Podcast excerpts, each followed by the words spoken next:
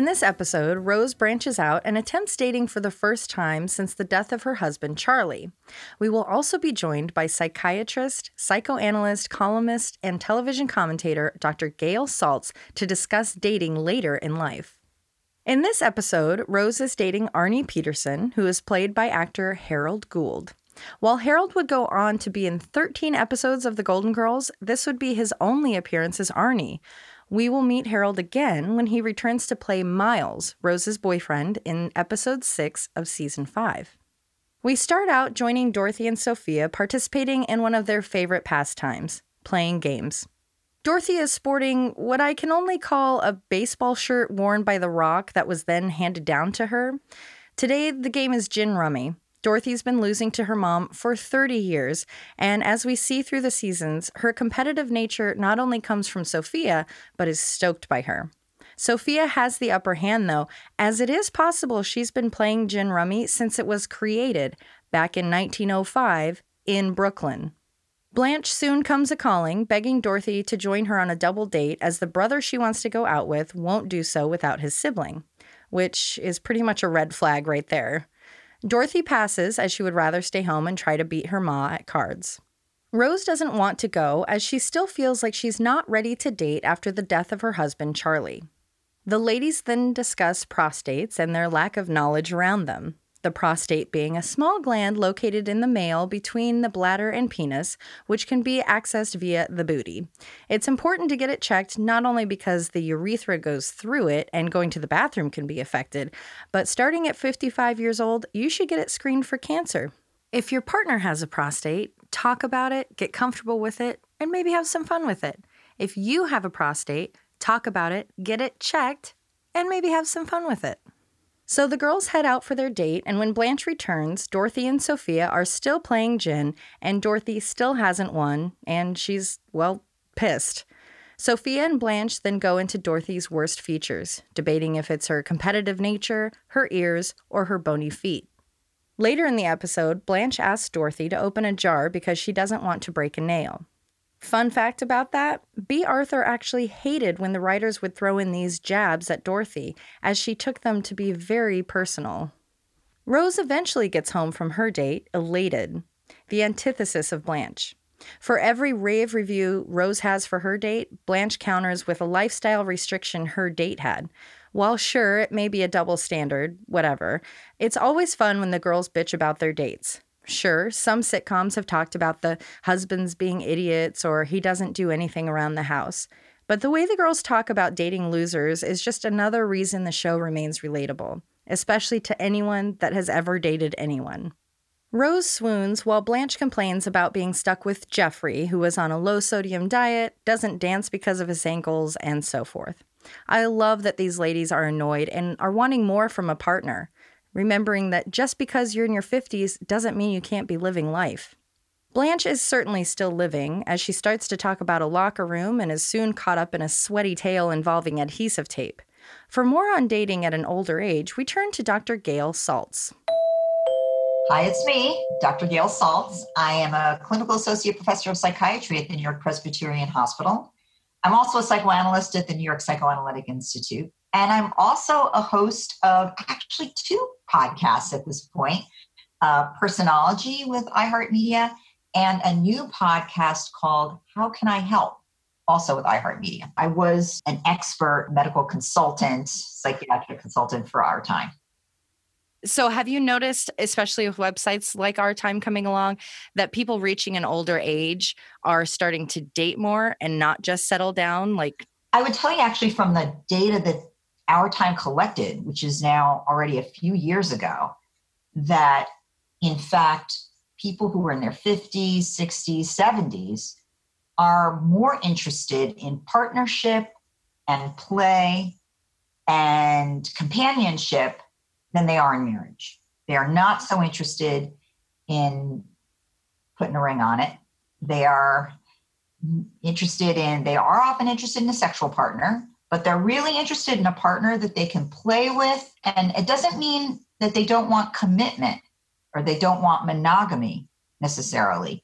It means that the legalities of of marriage which you know admittedly are often you know particularly undertaken because you start having a family and you want i mean from a perfectly mercenary and financial aspect you you know you need to support each other and then pass your whatever to your children.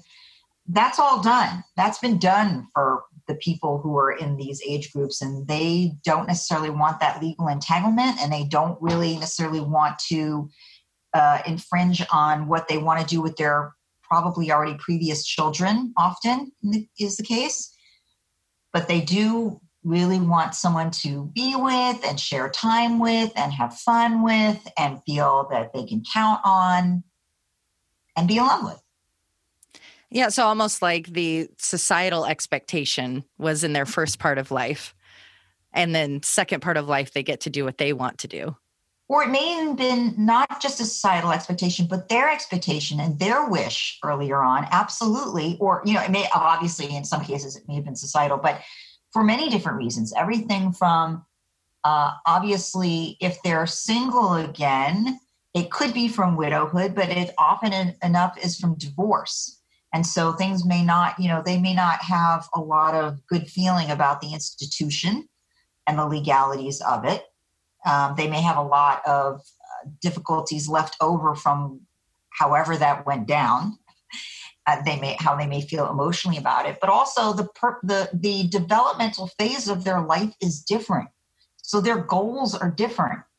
And that's it makes perfect sense really you know right? Their goal is not to nest and create a family and their goal may be like i'm i'm i finished that developmental phase. I'm i'm on to some adventure some excitement some play and fun for myself and that may be the goal if they can. I mean obviously there are many people for whom you know there are such difficult financial constraints or health constraints etc but yes i would say that if you have mostly grown children pretty grown children the idea that they've hopefully flown the nest been able to be independent people and you, your primary role or one of your primary roles isn't necessarily caretaking and uh, and you may turn back to what is your role now.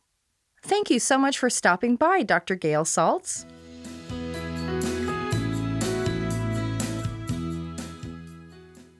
We join the ladies, and Sophia mentions how she and her friends are trying to get on the Today Show for their 100th birthday club. While Al Roker continues the tradition to this day, it was Willard Scott, the weatherman on the Today Show in 1983, who started the tradition. A viewer sent in a request, and Willard enjoyed it so much he continued taking requests. Since then, it has grown into celebrating first birthdays and 75th wedding anniversaries. We're off to the lanai where Rose is talking about getting serious with Arnie, who she's been seeing since the double date with Blanche. Arnie Peterson, her new beau, is played by actor Harold Gould. While Harold would go on to be in 13 episodes of The Golden Girls, this would be his only appearance as Arnie. We'll meet Harold again when he returns to play Miles, Rose's boyfriend, in episode 6 of season 5 and in multiple episodes following. Rose is clearly stressed out about the relationship, and without being prompted, the girls are at her side. While it's obvious her concern is about Arnie, Dorothy cracks a joke about Rose being upset about Coke changing its flavor.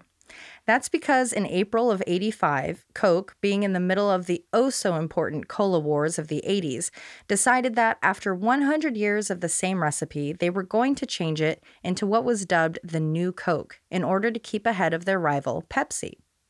It totally backfired, and people went absolutely mad, doing everything they could to bring back the old recipe. There were petitions, hotlines, shirts, all in the name of soda. If you want some interesting reads, just Google Gay Mullins Coke and you will find a plethora of articles about the man that was at the center of the activism and how his tantrum basically brought one of the biggest corporations in the world to its knees. It reminds me a bit of when IHOP tried to do IHOB, do you recall that, Coco? I sure do. Like two years ago, And IHOP was like, guess what? We have burgers.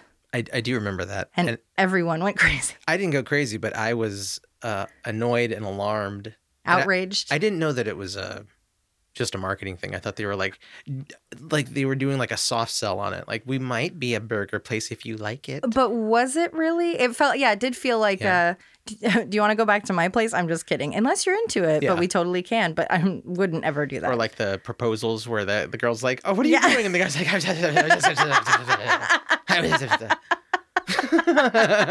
But didn't they? I thought it was real because didn't they actually change some of the? Didn't they change some of the buildings? Like the, I think so. The signage, at least. Yeah, the I believe signage. so. But I, I feel like, uh, well, I don't, I don't know. Hey, you know what? I think they said it was marketing. Send us an email. But it was, but they were really doing like tests. I yeah, yeah. I think they were dipping their toe, and then when Mhm. Twitter exploded, they were like, just "Guys, we're not idiots. we would never." De- people definitely got fired for that. Yeah, hopefully, Gay Mullins. Rose gets to the real point of her concern, which is that Arnie has invited her to go on a cruise to the Bahamas. She knows that there will be an expectation of intimacy, and it has been since Charlie died 15 years prior that she was last in that position. It's really kind of heartbreaking that she's so nervous and doesn't feel safe talking to this guy about her apprehensions before going on the trip. Blanche can't relate, while Dorothy is supportive, but also a cheerleader for getting that D. Rose goes on to say that not only has it been since her husband died that she's had sex, but Charlie was the only man she had ever been with. After talking with the girls and they hug, we get excited for Rose and we get an opening credits scene. Staterooms in movies and TV shows are so silly. I know if you set one up to be realistic, it would be very small and somewhat unappealing, but this room is outright ridiculous. A roll top secretary's desk, rocking chair, two nightstands, it's all too much.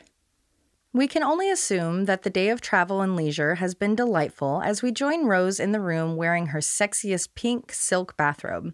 She's anxiously pacing, and again, it's a total bummer she wasn't able to talk to Arnie beforehand and have that open communication so she could fully enjoy the trip and the intimacy, as opposed to stressing about it for all this time. Oh well, we'll have to learn that lesson from her mistakes. Remember, always communicate, guys. Rose lays uncomfortably on the bed as she awaits Arnie's arrival from the bathroom in his sexy blue terry cloth robe. They make small talk, and it is so cringy. The elephant in the room is suffocating. Arnie sexily disrobes to show off his cotton button up pajamas. Arnie starts with the foreplay by playing a transistor radio, playing Glenn Miller. But also, they're on a cruise, so where is that radio signal coming from? As Rose twaddles nervously about big bands and Charlie, she soon calms down and starts to tell Arnie how much he reminds her of him. Arnie does a great job calling her out and reminding her that he's a different person than Charlie and that she needs to like him for him. As they kiss, Rose scampers off into the bathroom and Arnie is left with his pajamas and, well, other things that have probably sprung up during their romance.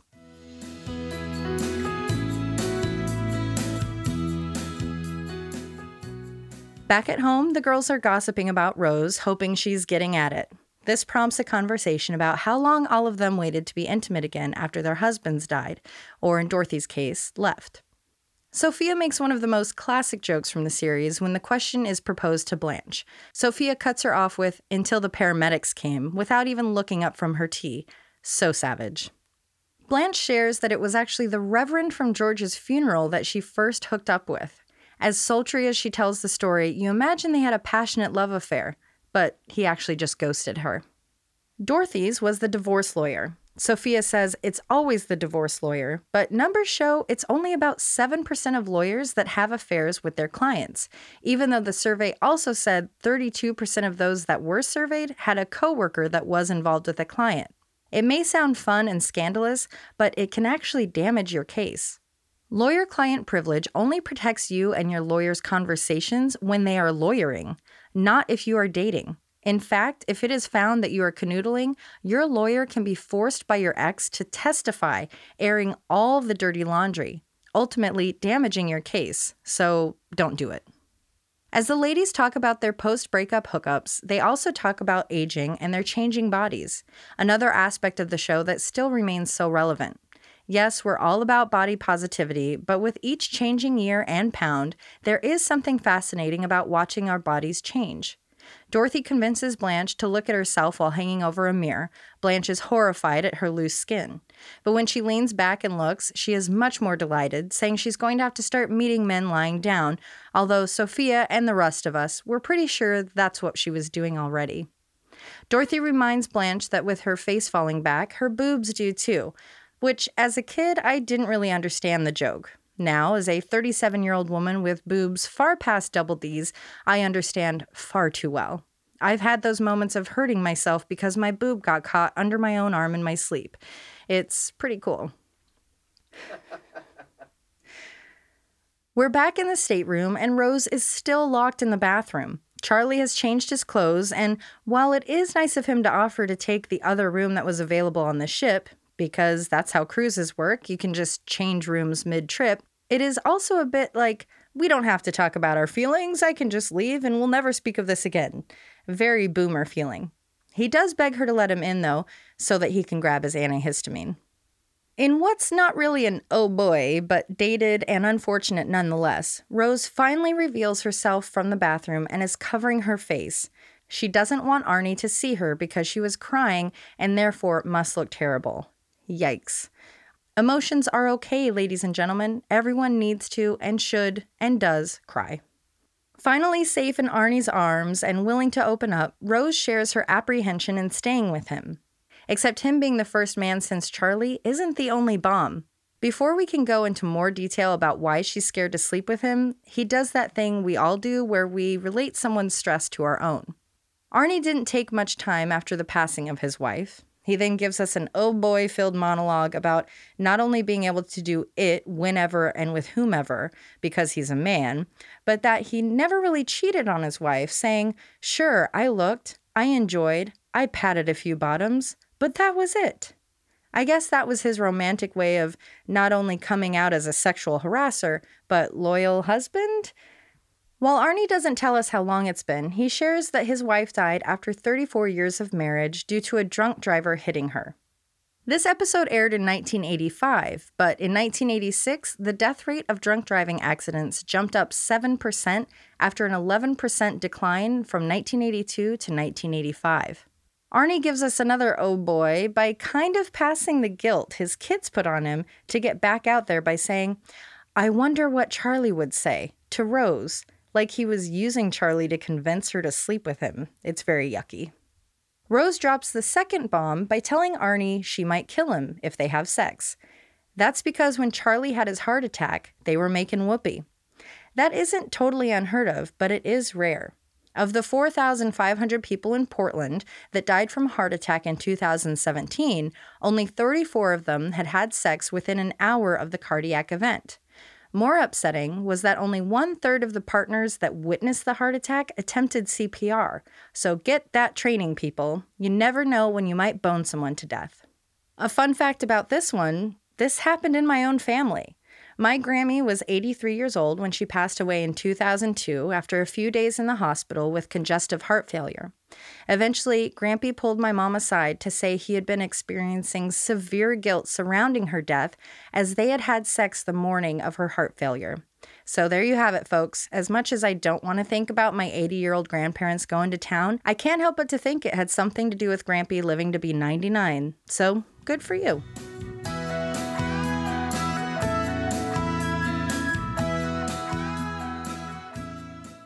After Rose has shared her fears, Arnie laughs it off and assures her he is in good health and is good to go. He undoes some of his oh boys by telling her, hey, it's your body, your choice. I just want to hang out. They caress on the bed, and it's a sweet, vulnerable moment. Back at the house, Sophia is up to her old shenanigans by trying to lure Dorothy to play gin with her. When Dorothy doesn't want to, Sophia opens up with her about the real reasoning as to why she wants to play. It's that it allows for her and Dorothy to have some of their more special and candid conversations. I actually thought of this scene the other day when my mom and I were joking about how she and my dad had to raise my brother and I in a one bathroom house. She said there would be times when one of us would be putting on makeup and the other would be brushing their teeth, and we would just talk and talk about everything. I wouldn't have traded it for the world. and I'm going to try to not cry. Once Dorothy knows that that is why Sophia wants to play, she's no longer concerned about winning, just the time they get to spend together and the stories they share. Like the time Sophia's sister went skinny dipping with Charles Boyer, a famous and very handsome actor that was around at the start of motion pictures.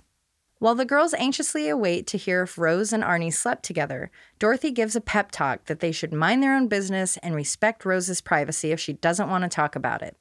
The second Rose is in the door, Sophia asks if they played Hide the Cannoli, the question we all want to know the answer to. Rose doesn't get the joke, so she goes on and on about her trip and all the activities they did. As Rose twaddles on, Dorothy loses her cool and stands up to scream, Did you and Arnie hit the sheets or not? When Blanche shares she slept with a bunch of guys in college just for the stories, Dorothy remarks she must have more stories than writer O. Henry, who had a collection of 600 short stories. So maybe? Not wanting to force their friend to kiss and tell, the girls set up a way for Rose to tell without telling them by leaving the room and coming back. She is glowing and happy and feels like she gets to keep living her life, even though a different chapter has closed. Blanche offers to help her unpack and to get the dirty details, while Sophia and Dorothy get back to cards and sharing stories. So play those games, share your stories, keep living life. Age doesn't matter. Chapters closing don't matter. Everything is always changing, so let's keep on enjoying it while we can before we hopefully die peacefully from a post great sex heart attack. Until the next episode, thank you for being a friend. Today's love letter to the girls is from my dear friend Mel Ortiz. She's not only an awesome singer and dancer, but a podcast host herself. She hosts the hilarious and informative Miss Heard Song Lyrics podcast, where she takes a famous song with an infamous lyric and shares the history of the song. Here's her submission for her favorite Golden Girls moment. To have yours shared, email your favorite moment or memory of watching the show to alwaysbemysisters at gmail.com. Mel says, my favorite GG memory is from the episode called It's a Miserable Life. I saw this for the first time with my mom, originally in 1986. I was 14 then, and we died when they had that famous line of, The P isn't silent with Pfeiffer. And Sophia says, Would you like this punch in your face? Such great writing, and we couldn't stop giggling. Anytime my mom and I would meet someone with the last name of Pfeiffer, we would always say that line to each other. Thank you so much for sharing, Mel, and remember to check out her podcast, Miss Heard Song Lyrics. If you're wanting a Golden Girls themed party, then you must check out the goodies at Prime Party on Etsy. You can get cupcake wrappers, napkins, champagne bottle covers, pin the glasses on Sophia, and my personal favorite, a dozen roses. What's that? Well, it's large cutouts of rose that you can use to decorate someone's yard with roses. Perfect for birthdays, anniversaries, or just because you miss people during quarantine. So visit etsy.com slash shop slash prime party for all your Golden Girl party needs.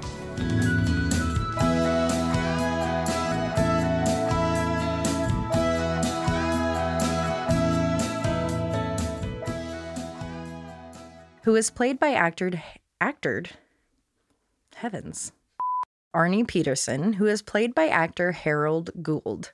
Gould. Am I bad at this? Yeah. In this episode, Rose is dating Arnie Peterson, who is played by actor Harold.